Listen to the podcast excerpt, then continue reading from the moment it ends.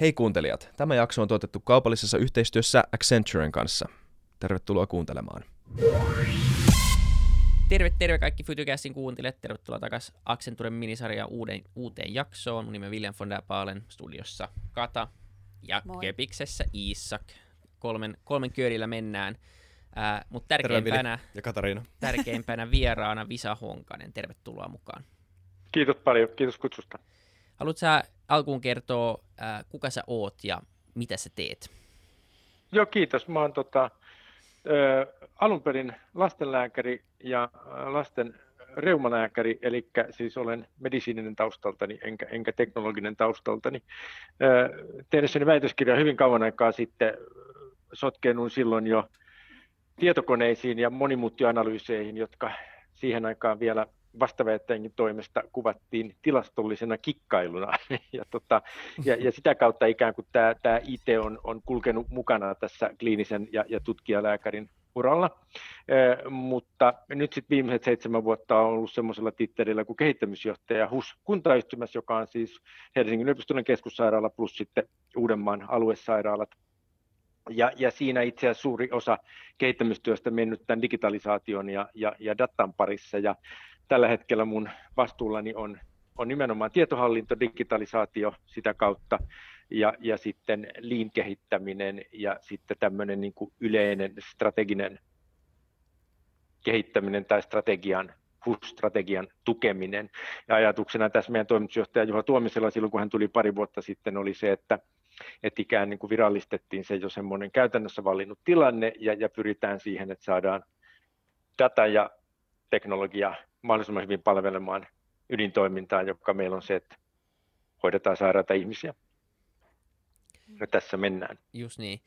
Ja meillä oli ajatuksena puhua tänään terveydenhuollon tulevaisuudessa, se on tietenkin aika laaja, laaja teema, mutta ennen kuin hypätään syvään päätyyn, niin ehkä olisi ihan hyvä myös puhua siitä, että mikä on terveydenhuollon nykytila, ää, minkälaisia, ää, minkälaista kehitystä on tapahtunut viime vuosien aikana ja mitkä on tällä hetkellä semmoiset ehkä isommat ratkaistavat haasteet. Puhuit siitä, että pitäisi saada data, data ja teknologia valjastettua siihen, että, että teidän ydinmissio ää, niin kuin toteutuisi paremmin, niin mitä se käytännössä tarkoittaa ja minkälaisiin haasteisiin ää, te olette törmännyt nyt tässä viime aikoina? Joo, hyvä kysymys. Semmoinen haaste, mihin tietyllä tavalla ääneti ollaan vähitellen törmäämässä, on minusta se, että ihan muu kuin informaatioteknologia on aikaansaanut sen, muu teknologinen kehitys on se, se aikaansaanut sen, että meille alkaa tulla yhä enemmän uusia todella hyviä hoitokeinoja todella vaikeisiin sairauksiin, jotka on eri tavalla kohdennettuja ja joissa ikään kuin palataan sen hoitokeinon tai lääkkeen suhteen vähän niin kuin vanhaan maailmaan, että meillä oli joku vanha maailma, missä, missä apteekkari teki huhmareissa, sekoitti pillerit kullekin potilaalle. Ja sitten tuli tämä tämmöinen suurten tutkimusten läpimurto, jossa laajoilla tutkimuksilla pystyttiin löytämään todella hyviä lääkeainemolekyylejä, joita sitten voitiin antaa suurille ihmisjoukoille ja parannettiin kansanterveyden tilaa, esimerkiksi just verenpainetaudin, kolesterolin, kaikkien tällaisten suhteen ja saatiin suuri hyppy ihmisten terveyteen. Ja nyt ikään niin kuin tämä tämmöinen, tämmöinen standardoitujen massalääkehoitojen aika alkaa olla pikkuhiljaa ehkä hidastumassa tai, tai menemässä ohi. Ja nyt tullaan uudestaan tällaiseen, jossa hyvinkin niin kuin korkean data-analytiikan ja, ja bioteknologian avulla pystytään auttamaan sellaisia potilaita, joita koskaan ennen ei pystytty auttamaan, mutta sen avun rakentaminen saattaa olla jo nyt ja tulevaisuudessa yhä enemmän räätälöityä ja ikään niin kuin tämmöistä sekä aivotyö että, että, että käsityö valtaista, joka tarkoittaa sitä, että meille tulee keinoja auttaa esimerkiksi sellaisia syöpäpotilaita, mitä koskaan ennen ei pystytty auttamaan, mutta se apu tulee sellaisilla keinoilla, että ne ei niin nopeasti ole ikään kuin hyödy, muutettaviksi semmoisiksi hoidoiksi, jotka olisivat massatuotantoa ja halpaa. Ja tästä me keskustellaan, ja jotkut ovat sitä mieltä, että näin ei tule käymään, että, että aina ennenkin on tapahtunut niin, että ensin hoito on kallista, ja kun se tulee massoille, niin sitten se, se halpenee.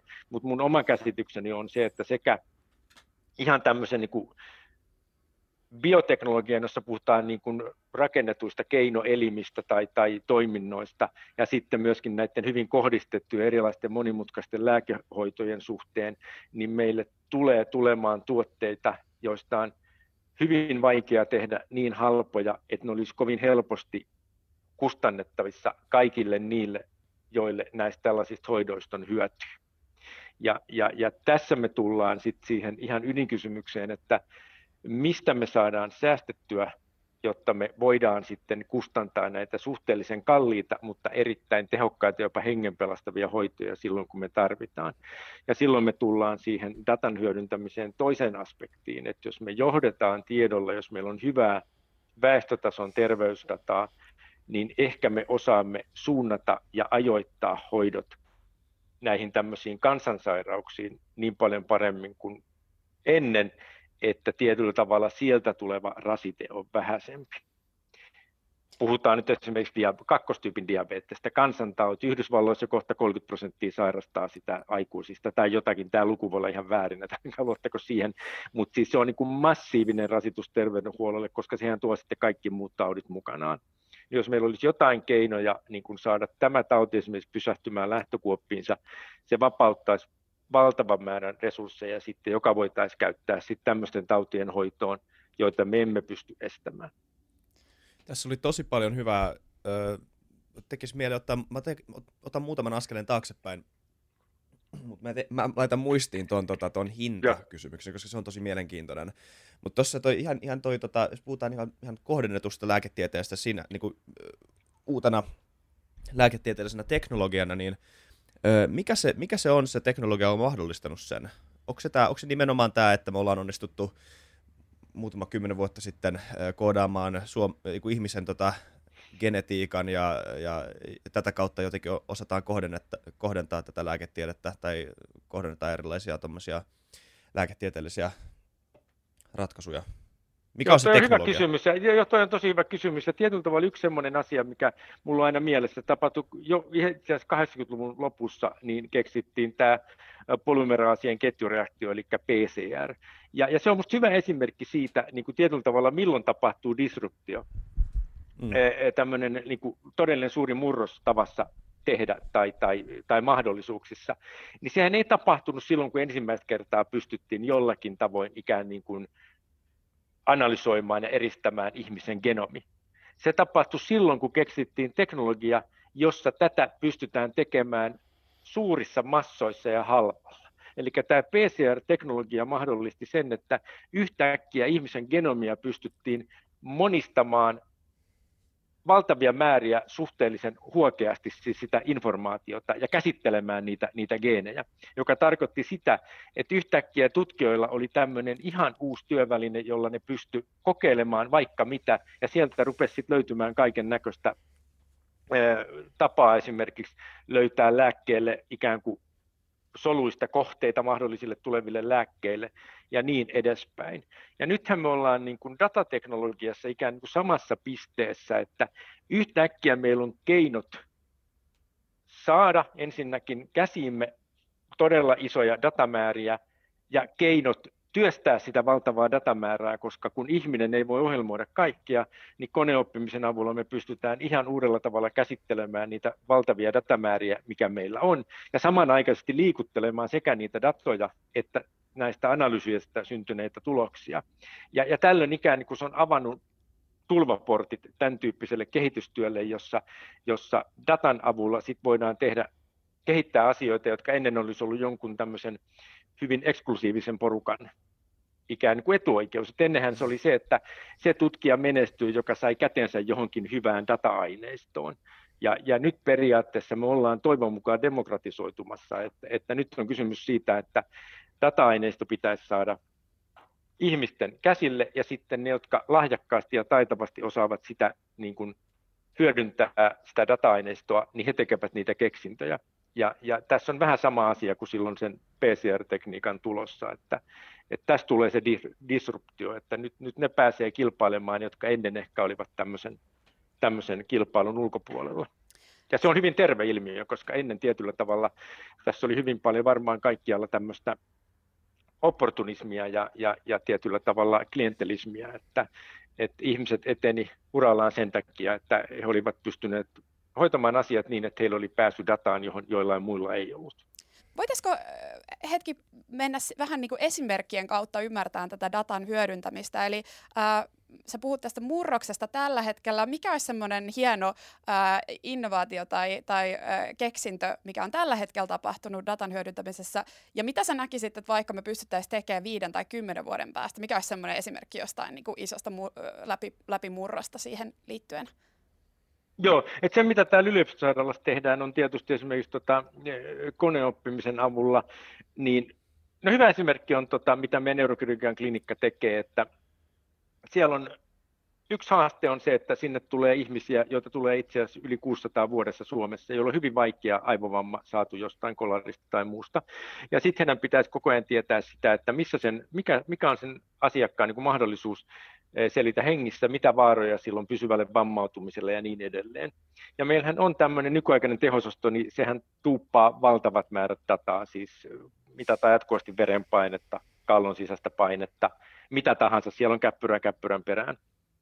Ja tähän asti se tilanne on ollut se, että ne käppyrät on kulkenut omia latujaan, ja sitten ne kliinikkolääkärit on siinä vuotien veressä ikään kuin arvioinut sitä, että miltä tämä potilas nyt sitten näyttää. Ja itse asiassa ennuste on usein laadittu sen tulovaiheen tilanteen mukaan, koska on huomattu, että se jossain määrin tietysti vastaa, että kuinka huonossa tulee sisään, niin että mitkä mahdollisuudet on. Mutta todellisuudessa on se, että se, se, se on hyvin pitkä matka tämmöisen kallovammapotilaan tehohoito ja ja siinä voi tapahtua muutoksia siinä ennusteessa ja, ja mahdollisuuksissa hyvinkin paljon. Ja nyt se, mitä ne, ne on kaverit siellä tehnyt, on se, että ne on koonnut kaiken sen relevantin datan, mitä näistä potilaista saa, eli hyvin paljon just tämmöistä jatkuvasti tulevaa virtaavaa dataa, jota me ei niin kuin normaalilla tämmöisellä taulukkolaskennalla voida mitenkään hyödyntää ja tätä käyttäneet sitten koneoppimisen avulla hyödykseen, ja heillä on nyt kahdeksan tunnin välein päivittyvä ennuste siitä, että mikä on se mahdollisuus, että tämä potilas on hengissä vielä 30 päivän kuluttua. Ja eivät he tietysti pelkästään sen avulla tee päätöksiä, mutta se on äärimmäisen hyvä tuki siihen intuitioon, mikä heillä on. Eli, eli tietyllä tavalla, ja toinen hyvä esimerkki on tehtiin samanlainen pienten ennenaikaisesti syntyneiden lasten verenmyrkytysriskistä. Eli, eli tämä on tämmöinen jos sulla on alle kilonpainoinen lapsi, niin kun hän saa yleistyneen verenmyrkytyksen, eli vaikean bakteeriinfektion, niin se tulee yleensä kuin salama kirkkaalta taivalta, ja sitä on täysin mahdoton niin kuin ihmisen ennustaa, mutta sitten kun analysoitiin kaikki se data, mitä, mitä tietovarannosta ja koneesta saatiin, niin pystyttiin tekemään ennuste, joka 24 tunnin päähän ennustaa yli 90 prosenttisen varmasti sen, että, että onko tulossa tämmöinen verenmyrkytys vai ei. Koska siinä taas se, niin kuin se hoidon onnistuminen on ihan kiinni siitä, että sun pitää olla niin kuin just eikä melkein aloittaa se hoito siinä hetkellä, kun se lapsi sairastuu, koska tämmöinen pieni lapsi, niin se on, se on ensin ihan terve ja sitten se on yhtäkkiä hyvin sairas. Ja nämä on minusta sellaisia tyypillisiä esimerkkejä, missä me saadaan tämmöisellä isolla datamäärällä ja sen datan analysoitiin käytetyillä työkaluilla, eli lähinnä koneoppimisella, sellaisia tuloksia, jotka suoraan näkyy lainausmerkeissä tulostaululla, eli ihmisten selviämisenä. Ja siitä huolimatta sanoisin, että nämä on tietynlaisia sormiharjoituksia, että sitten kun ne isot säästöt ja muut tulee, niin ne saadaan sillä, että ikään kuin näitä oppeja, mitä näistä tulee, niin pystyttäisiin soveltamaan sitten siihen dataan, mitä on tuolta väestötasolta ja ikään kuin sieltä poimimaan sitten tämmöisiä tämmöistä ennä, todellista ennakoivaa terveydenhuoltoa. Siinä meillä on hyvä kokeilu tuolla naisten klinikalla, jossa nyt raskaana olevia äitejä tai tulevia äitejä seurataan ja, ja, ja sitä dataa käytetään hyväksi ennustamaan, että onko heillä mahdollinen sokeriaineenvaihdunnan häiriö. Ja, ja jos me nämä löydetään, niin me periaatteessa pystytään hoitamaan tämmöistä kakkostyypin diabetesta ennen kuin se tauti on edes alkanut koska nämä on usein semmoisia nämä tapaukset, että ne diabetesoireet ikään kuin tulevat piilevästi sen raskauden aikana ja sitten häviävät raskauden jälkeen. Mutta jos sä pystyt havaitsemaan ne ennakoiden, niin sä tietyllä tavalla hoidat tautia ennen kuin se on edes puhjennut. Ja tämä on musta niinku sitä, missä meidän pitäisi päästä eteenpäin. Joo, toi ennakoiva terveydenhuolto olikin semmoinen asia, mistä sovittiin, että, että puhuttaisiin. Se on, se on tietenkin semmoinen, semmoinen kuin sana, mitä heitetään ja mitä kuulee heitettävän aika paljon, että se on niin se suunta, mihin meidän pitäisi päästä, ää, koska siitä syntyy kustannussäästöjä ja muuta vastaavaa. Mutta voisitko vähän avata, että mitä se oikeasti tarkoittaa, se ennakoiva terveydenhuolto, ja mihin se niin parhaimmassa tapauksessa voisi johtaa, jos me oikeasti onnistutaan tavallaan rakentamaan semmoinen terveydenhuoltojärjestelmä? Joo. Mä ensin provosoivasti voin sanoa, että kaikki hyvä lääkärin työ on ennakoivaa, eli oikeastaan hyvän ja huonon lääkärin ei välttämättä niitä erota toisistaan se, että kuka osaa tehdä niin kuin vaikeamman tempun, vaan kuka on se, joka ensimmäisenä ymmärtää, mistä on kysymys ja mitä pitää tehdä. Et tietyllä tavalla nämä äskeisetkin esimerkit, esimerkiksi vastasyntyneiden verenmyrkytys, niin sekin on, sehän on nimenomaan ennakoivaa lääketiedettä, että jos se verenmyrkytys on päällä ja me ruvetaan hoitaan, tulos on äärettömän paljon niin kuin enemmän vaakalaudalla, kuin jos me isketään hoidolla kiinni juuri kun se on vasta alkamassa. Ja, ja tietyllä tavalla nyt uskoisin, että, että monien vakavien sairauksien suhteen tämmöisellä hyvällä data-analytiikalla me päästään aikaisemmin kiinni ja, ja mä palaan nyt oikeastaan taas syöpäsairauksiin, että mun mielestä me nähdään jo se, että meillä on yhä parempia, vaikka niitä välillä todetaan, että, että tämmöisiä kaikkia screenauksia ei pitäisi tehdä, mutta totuus on se, että jos sä pystyt yksinkertaisella tavalla screenaamaan tiettyjä ennakkomerkkejä, niin, niin jos sä pääset esimerkiksi pahanlaatuiseen kasvaimeen kiinni aiemmin kuin myöhemmin, niin käytännössä se hoito ratkeaa sillä, että useimpien syöpien hoitotulos on käytännössä kiinni siitä, kuinka varhain se todetaan. Nykyään jos me todetaan varhain, niin ennuste on yleensä hyvä. Ja sitten taas jos todetaan myöhään, niin ennuste on huono.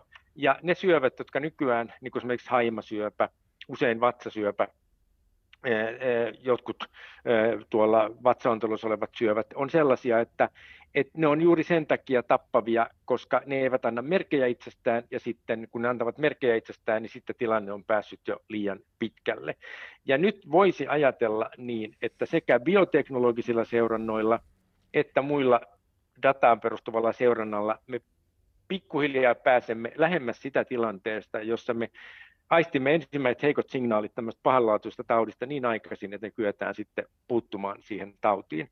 Ja, ja toinen on sitten tietysti se, että me voitaisiin ennaltaehkäistä tautia, siis näitä suuria kansantautia, eli se nyt on sitten ylipaino ja diabetes ja tietysti tietyt psyykkiset sairaudet, kuten masennus, jotka on semmoisia, jotka tällä hetkellä on käytännössä suurimpia rasitteita terveydenhuollolle.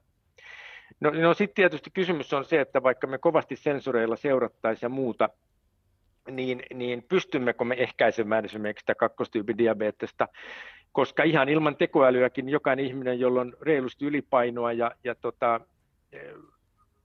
ja epäterve ruokavalio, tietää olevansa siinä riskissä, eli se, siinä ei ole sensoritausta, just tota, jos, jos, jos ei sitä niin kuin tajua, että, että miten me sitten teknologialla voitaisiin houkutella ihmiset muuttamaan niitä elintapojaan. Et siinä se et, ehkä välttämättä ei ole se, että me havaitsemme sen aikaisemmin, vaan se, että mitkä pelilliset keinot ja muut niin kun aikaan saisi sen, että meidän olisi helpompi vaikuttaa. Ja siinä minusta digitalisaatio on äärimmäisen tärkeä, koska kaikki fyysinen läsnähoito perustuu tämmöisiin niin kuin hetkellisiin kontakteihin silloin tällöin, mutta oivallisilla digitaalisilla työkaluilla sulla on mahdollista saada tämmöinen ikään kuin jatkuva prosessi käyntiin ja jatkuva vuorovaikutus käyntiin sen asiakkaan kanssa, niin auttaisiko tämä sitten esimerkiksi just tämmöisten diabetesten kaltaisten ongelmien hoitoon? Ja toinen on masennus, joka on tämmöinen todella niin kuin paljon työkyvyttömyyttä ja kärsimystä aiheuttava tauti tällä hetkellä länsimaisessa ja luultavasti muussakin yhteis- yhteiskunnissa, mutta ja ehkä, ehkä joissakin sitten vielä vähän enemmän piiloon. Niin siinä meillä on jo hyvä evidenssi siitä, että varhaisessa vaiheessa toteutetuilla niin kuin lievillä hoitokeinoilla saadaan parempi tulos kuin myöhäisessä vaiheessa toteutetuilla raskailla hoitokeinoilla. Ja jotta me tämmöiseen laajalle levinneeseen tautiin, kun masennus voidaan aikaisin puuttua, niin silloinhan ei ole mitään muuta keinoa kuin, että meillä on digitaalisia työvälineitä, koska me emme voi kouluttaa niin kuin 50 prosenttia eh, kansasta eh, terapeuteiksi. Eli, eli me emme voi taata tämmöistä fyysistä läsnäpalvelua kaikille millään, koska tämä tauti on niin yleinen. Ja tästä on hyvä osoitus, että tuommoiseen lievään tai keskivaikeaan masennukseen niin kuin ajoissa aloitettu digitaalinen terapia ja nettiterapia teho erittäinkin hyvin. Ja sitten terapioiden teho laskee jyrkästi, kun tauti on päässyt pitemmälle. Eli tässäkin tietyllä tavalla se, tietysti sitten taas jos me muutetaan yhteiskuntaa niin, että ihmiset eivät enää olisi masentuneita, niin se olisi kaikista hienointa, mutta se ei ole sitten enää, se, se ei ole niin kuin suoraan lääketieteen tehtävä. Tosi lääketieteen pitää olla sen keskustelussa mukana, että, että, että ikään kuin kertoa, miten mikäkin elämäntapa altistaa tämmöisille taudeille, mutta siitä meillä on oikeastaan aika vähän tietoa vielä. Mutta mä näkisin, että näissä, näissä taudeissa nimenomaan se, että me voimme tuoda hoidon kaikkien ulottuville ja aikaisin, niin, niin se on se, mitä digitalisaatio tuo mukana. Tälle maalikon silmin tai korvin, öö, tää, mä näen semmoisen jatkumon, että sulla on tämä öö, parantava lääketiede, ja sitten tämä ehkä tämä esihoitava lääketiede, joka sun selityksen mukaan on aika yhtä ja samaa. Siinä, siihen liittyy, kaikkeen lääketieteeseen liittyy jonkunnäköinen ennakointiprosessi. Ja, tota, mutta voiko siitä, voiko siitä nähdä semmoisen jatkumon, että jossain vaiheessa me ei puhuta pelkästään ennakoivasta lääketiedestä, vaan me puhutaan ikään kuin esiparantavasta tai, tai tai jollain tavalla niin kuin jo liik- niin kuin ihmisen nykyistä biologiaa parantavasta lääketieteestä, jos sillä on ö, siinä siirtymävaiheessa hyvä lääketieteellinen perustelu. Että esimerkiksi mä, mä heitän nyt ilmoille täysin maallikon sanoin, mm. että jotain jo, maksan, maksaa voidaan tehdä enemmän resilientiksi suhteessa moneen niin kuin maksaa kohdistuvaan tautiin esimerkiksi. Onko tämä semmoinen jatkuma, mitä läätät? Niin, että sä niin, voit juoda, juoda enemmän. Onko tämä, niin, tätä mä just mietin. Kaverin puolesta kysymys. Ei, kun toi on, hyvä, toi on hyvä kysymys, ja itse asiassa siis varmaan mun vastauksen on yhtä hyvä kuin sinunkin, että, että tähänhän me vääjäämättä varmasti menemme. Että me mm. teemme mm. itsestämme ikään kuin ö, vahvempia ja terveempiä kestämään erilaisia iskuja. Ja sitähän itse asiassa me teemme terveillä elintavoilla jo, jo niin kuin itsellisestikin silloin, jos, jos olemme semmoisia, että niitä terveellisiä elintapoja havaitsemme. Mutta, mutta sitten tuossa on niin mielenkiintoista, että koska tuo hetki tulee, mutta, mutta, mutta kyllähän se niin kuin nykyisen teknologisen kehityksen niin kuin rytmin valossa, niin se tulee vääjäämättä ja se tulee ehkä, ehkä ennemmin kuin myöhemmin ja, ja, ja, ja silloin tietyllä tavalla riippuen sitten tämmöisten niin kuin vahvistavien tai, tai, tai niin kuin sinua vahvemmaksi tekevien hoitojen kalleudesta, niin silloin me ollaankin tota, monien erittäin mielenkiintoisten mm. eettisten ongelmien kanssa tekemisissä, mutta nyt mä mietin sitä, että onko meillä jo tuommoisesta niin kuin esimerkkejä, niin varmaan niitä jossain, jossain niin kuin jollain ajattelutavalla olisi, mutta ei me vielä ehkä niin kuin teknologiatasolla sellaisia olla. Ellei nyt, okei, otetaan yksi tämmöinen, mä en tiedä mitä mieltä te olette tästä, mutta siis nythän tehdään paljon, tota, meillä on Aura, joka on tota, mm-hmm. menestyksekäs tuote, tämä, tämä älysormus, ja sillä sitten sinä mittaat untasi ja sinä parannat siis jos se toimii niin kuin se halutaan, niin sitten ajatushan on se, että sitten Auran avulla sun unen laatu paranee. Ja jos ajattelee sitä, että mikä tekee meidät vahvemmaksi ja, ja ikään niin kuin estää sitä, että meihin eivät pääse taudit käsiksi, niin tietysti ruokavalion ja liikunnan lisäksi uni on ihan keskeinen. Eli me tiedetään, että jos nukut pitkään huonosti, saat flunssan helpommin, saat masennuksen helpommin, lihoat helpommin, suhun iskee kaikki terveyshaitat huomattavasti helpommin. Niin tässähän tietyllä voisi ajatella, että jos tämä toimii, mä en sano, että se toimii, kun mä en tiedä, että onko siitä niin hyvin näyttöä, että se todella niin kuin sit sen avulla pystyy parantamaan sitä unta, mutta, mutta silloin me mentäisiin just tähän, että tietyissä tilanteissa tämmöisillä biofeedback-mekanismeilla Mm. Sä pystyt tekemään itsestäsi lainausmerkeissä vahvemman. Ja, ja, ja todella se ensimmäinen vastaan tuleva hedelmä minusta on tuo, tuo uni, joka on tämmöinen ja se on siinäkin mielessä hirvittävän mielenkiintoinen, että samaan aikaan me erilaisilla teknologisilla kehityksellä me pyrimme ikään niin kuin häiritsemään untamme ihan eri tavalla kuin ennen. Ne. Niin kuin tiedätte, että tota, sinivalosta ja muusta ja, ja aamuyöllä kännykkään tarttumisesta, että olisiko tullut joku mielenkiintoinen uutinen kuitenkin, kun tässä heräsin. Mm. Eli tota, joo, toi on, mä, mä, toi on musta semmoinen esimerkki, mutta sitten mitä tulee ihan tuosta bioteknologiaa, että nimenomaan sulle syötetään valmiiksi semmoisia soluja, jotka estäisi sua ikään niin kuin heikkenemästä, niin, niin ehkä ihan sitä, mutta kyllä esimerkiksi tota, niin kuin haiman saareke, siis saarekesolut ovat ne, jotka tuottavat haimassa insuliinia, niin tätä saarekensolusiirtoajatusta, tätähän on viety niin kuin pitkälle niin kuin jo eteenpäin, mutta sekään ei ole vielä. Mm. Mutta, mutta ehkä diabeteksen hoidossakin nimenomaan niin, että voidaan jo semmoista orastavaa sokeriainenon häiriötä hoitaa sillä tavalla niin, että me pannaan sinne tilalle terveitä soluja, Saisinko me mennä helikopteri, äh, helikopteri hetkeksi katsoa vähän niin kuin maailmanlaajuisesti tätä tilannetta ja, ja tota, mekin ollaan Accenturella saatu tehdä, tehdä töitä Hussin kanssa erilaisissa projekteissa, äh, tota, mutta suomalaiset liian harvoin on ylpeitä itsestä ja HUS on kuitenkin Euroopan suurin sairaala ja, me ollaan, ja meillä on maailman huippusairaaloita. Pystytkö sä antaa minkälaista näkökulmaa siihen, että missä me ollaan verrattuna muuhun maailmaan? Ollaanko, ollaanko me oikeasti todella, niin kuin, tai et, ollaanko me edellä, ollaanko me samassa vauhdissa muiden maailman kolkkien kanssa, ja onko meillä jotain tosi erityistä Suomessa, mitä me ollaan niin kuin, erityisteknologiaan liittyen viedään niin kuin, eteenpäin? vielä kovempaa? Toi on, toi on hyvä kysymys. Kyllä me mun mielestä ihan niin objektiivisesti arvioiden niin ollaan hyvässä kyydissä, eli esimerkiksi tämän, tämän niin kuin datan ja digitaalisuuden suhteen Suomessa. Me ollaan varmaan, no mennään nyt sitten ihan tämmöisestä niin kuin ensin, ensin teknologisista edellytyksistä, niin sanotaan näin, että mehän olemme niin kuin HUSissa menneet pilviratkaisuihin, jotka minusta on niin kuin ainoa kestävä tie sen takia, mm. että, että vähitellen se jää työkaluissa jälkeen datan suhteen, jossa et ole pilvessä.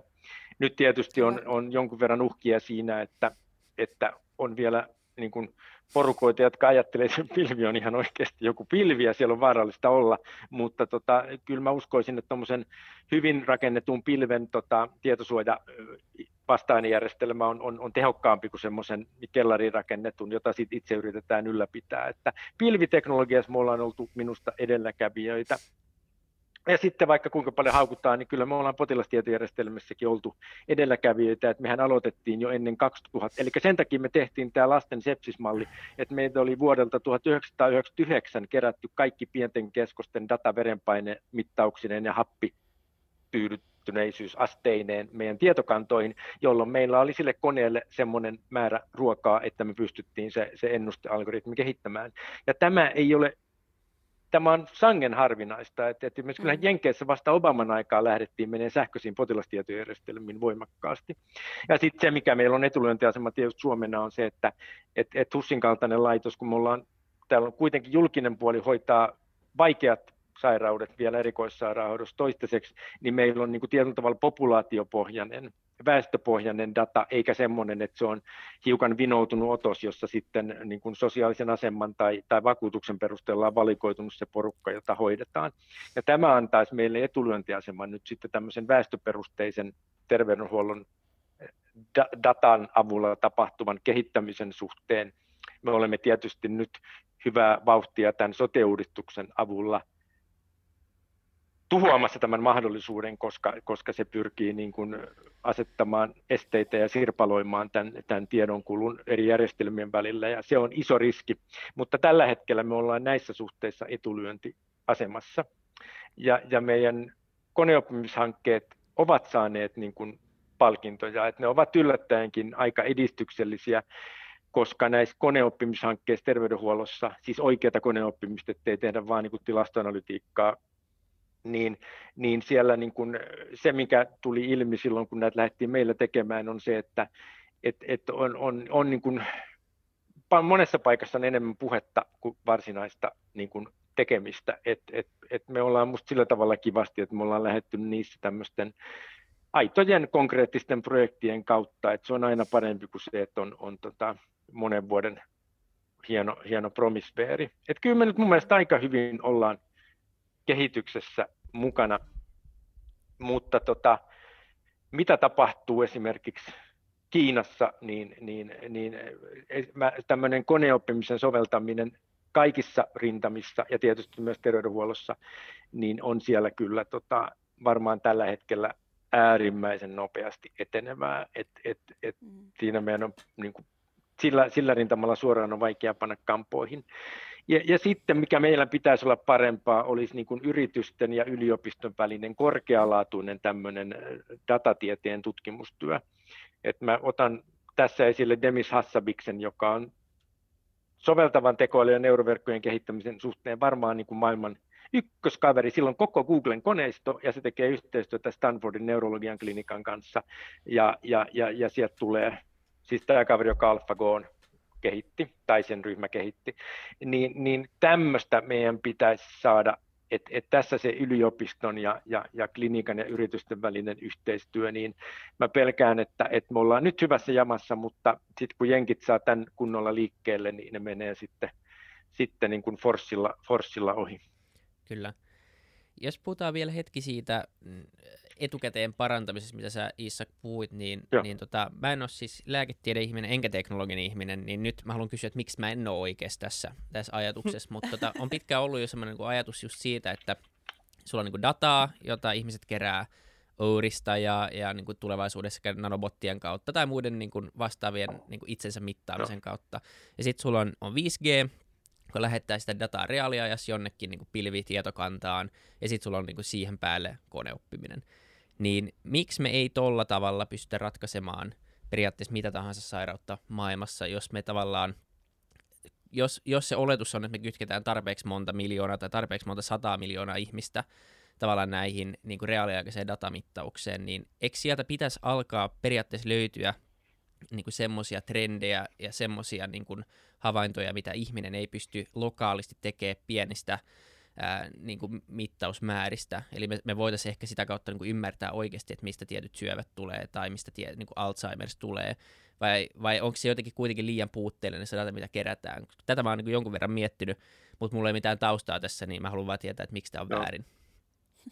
Ei, kun minusta on tosi mielenkiintoinen ajatus, että tähän esimerkiksi Jaron Lanier, joka on tällainen entinen IT, IT-yrittäjä ja nykyinen tämmöinen ehkä IT-filosofi, niin, niin puhunut just tietyllä tavalla tällaisesta kehitystä, jossa niin kuin pienet nanobotit kuljeskelee meidän elimistössä ja, ja tekee siellä täällä niin kuin tämmöisiä mikromittauksia ja kerää siitä datan ja, ja tota, sylkäsee sen, sen tota, pilveen, josta sitten, sitten niin kuin tietyllä tavalla kone tekee sen johtopäätöksen, että, että jos emme tee mitään, niin, niin, niin nämä, nämä kolme, kolme malignisoitunutta solua, jotka tämä, tämä nanobotti löysi jostain, jostain tota, maksan reunalta, niin, niin viiden vuoden päästä tällä potilaalla on, on niin kuin silmin nähtävä pahanlaatuinen kasvain.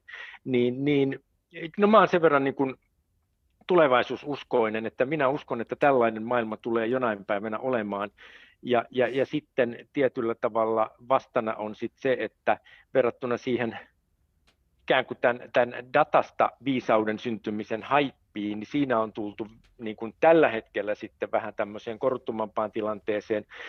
Eli voisi sanoa, että viisi vuotta sitten vielä ehkä oli tämmöinen varmaan samanlainen tilanne kuin silloin, kun keksittiin ekaa kertaa kaikki kemikaalit ja, ja, ja, ja pullot, ja sitten kun oli tämä alkemistinen vaihe, että kaikki etsivät sitä, niin kuin, että miten tehdään niin kuin roskametalleista kultaa ja kaikki uskoivat, että se on mahdollista, kun todettiin, että se on mahdollista, niin, niin nyt ollaan tämän datan suhteen vähän niin kuin samoilla jäljillä tällä hetkellä, että, että on huomattu se, että, että kun vaan pannaan kaikkea dataa yhteen, niin jos se data ei ole niin kuin hyvin rakennettua, validia ja, ja, ja tota, relevanttia, niin ei siitä sitten synny mitään arvokasta kuitenkaan. Että tota, mutta tämä on ihan eri asia kuin tämä sun haavees, joka sitten on nimenomaan sitä, että se nanobotti hankkisi relevantin datan ja, ja sitten, tota, sitten, sitten niin kuin pystyy käsittelemään sitä.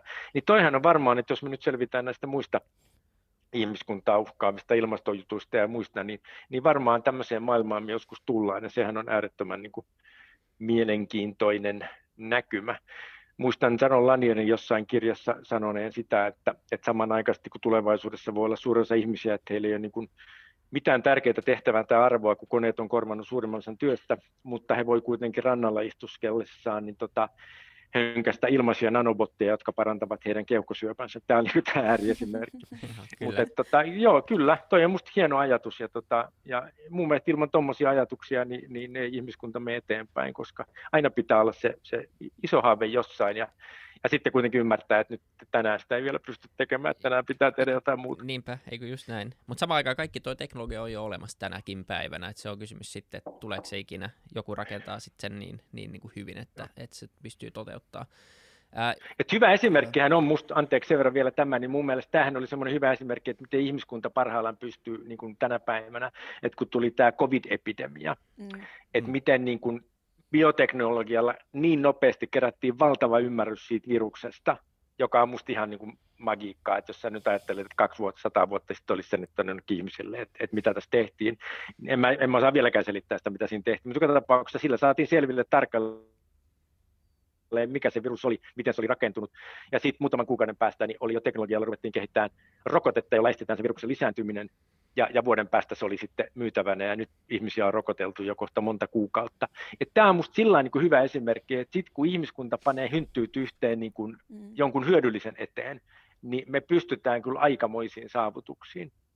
Niin, ja tuohon liittyy Mutta... ehkä yksi teknologia, mikä olisi toinen teknologia, mistä oli pakko kysyä ää, asiantuntijalta, niin, niin tota, jonkun, monta vuotta ollaan puhuttu nyt CRISPRistä, eli tämmöistä niin geenimutaatio- tai geenimuunnellustekniikasta tai teknologiasta, ja, ja sen on niin kehittänyt mun käsittääkseni ihan, ihan vakavasti otetut tutkijat, mutta sitten se, se on niin jotenkin se on ollut vähän tämmöinen kuin biohakkeripiirien tämmöinen villitys tässä viimeisen vuosien aikana. Ollaan yritetty te- tehdä hehkuvia koiria ja, ja muuta vastaavaa.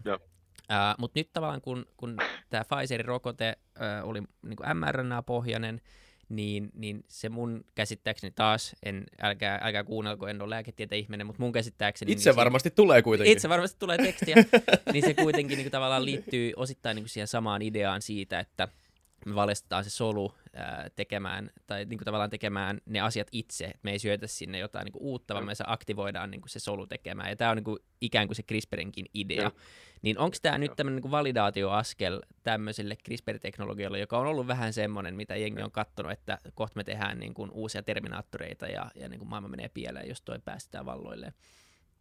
Joo, sä selvästi hämmäät, kun sä aina aloitat sillä, että sä et tiedä asiasta mitään, sä pidät hyvin, hyvin asiantuntevan tota puheenvuoron.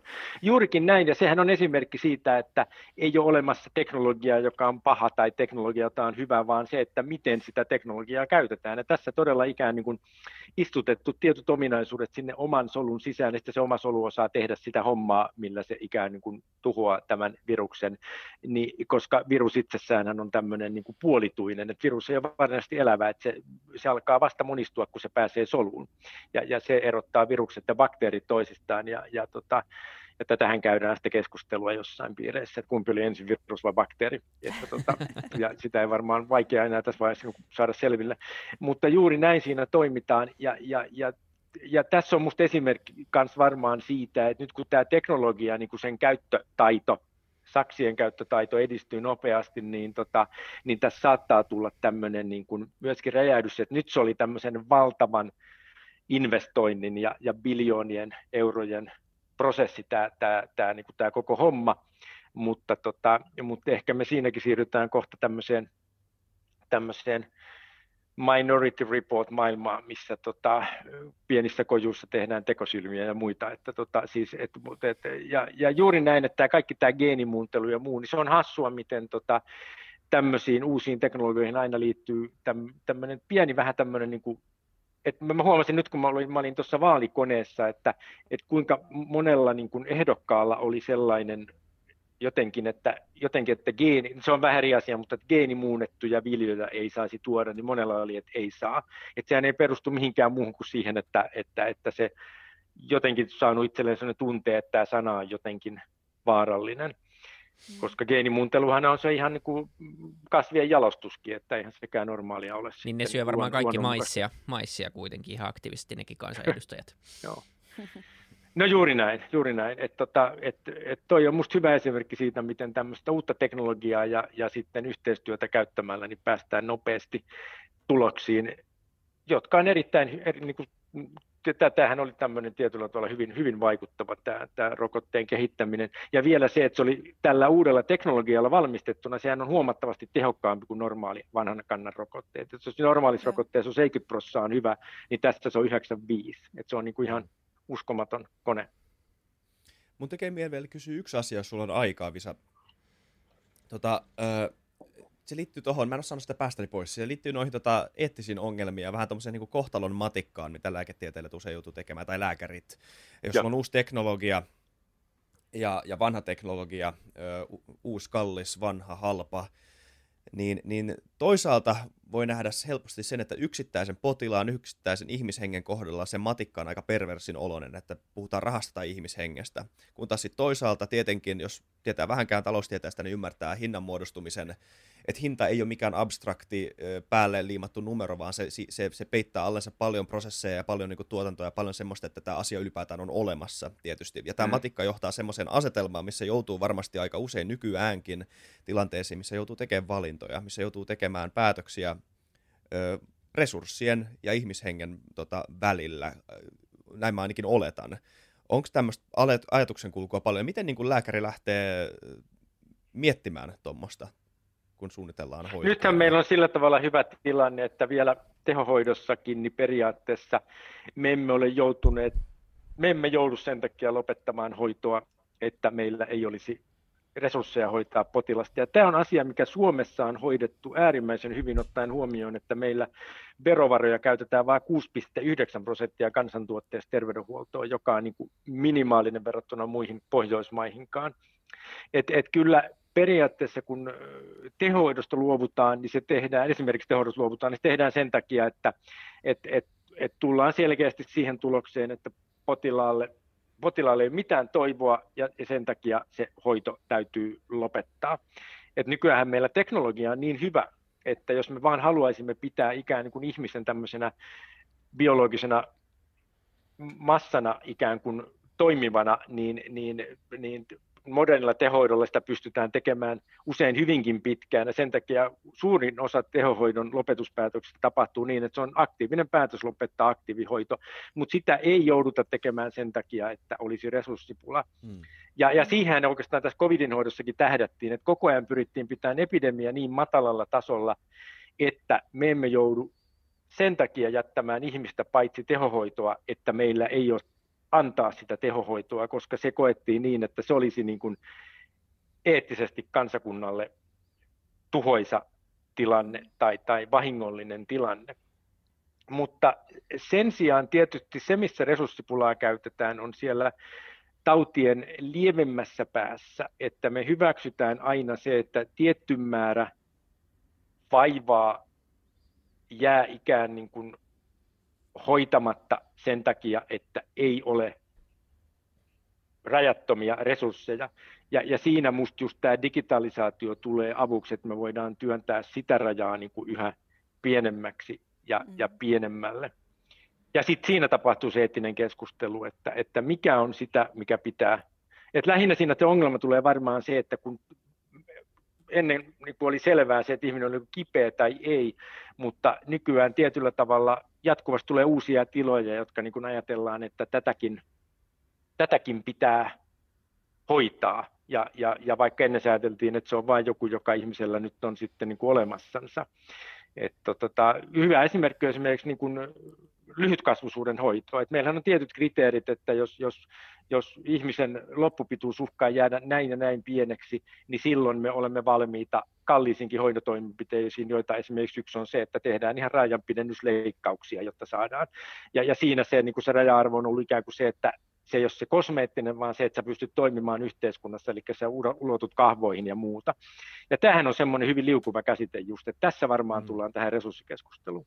Mm. Kyllä, tämä oli tosi hyvä vastaus. Kiitos. Mm. Kiitos. Kyllä, tätä voisi jatkaa pitkäänkin, mutta sulla on paljon muutakin tekemistä ja meillä on vähän teknisiä ongelmia tuossa, niin, niin tota, ehkä joudutaan jatkaa jo, jollain toisena kertaa, mutta tota, ää, kiitos tosi paljon tästä, että pääsit tämänkin hetken mukaan ja, ja tämä oli tosi mielenkiintoista. Kiitos ja kiitos teille kutsusta, oli mukava jutella, tämä oli mielenkiintoista. Ja kiitos, kiitos. kaikille katsojille ja kuuntelijoille. Kommentoikaa, että ootteko te Team CRISPR vai Team Nanobotti ja nähdään ensi Kiva. moi moi, stay safe. Heippa. Moikka. Hei hei, stay safe, joo, myös. Moikka moi.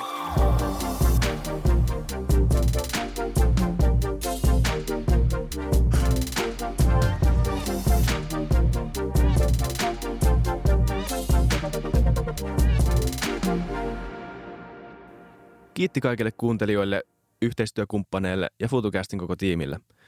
Isa Kraution ja William von der Baalinin lisäksi, Isa Kraution minä, tiimiin kuuluu tuotantovastaava Samuel Happonen ja media vastaava Tuumas Lundström.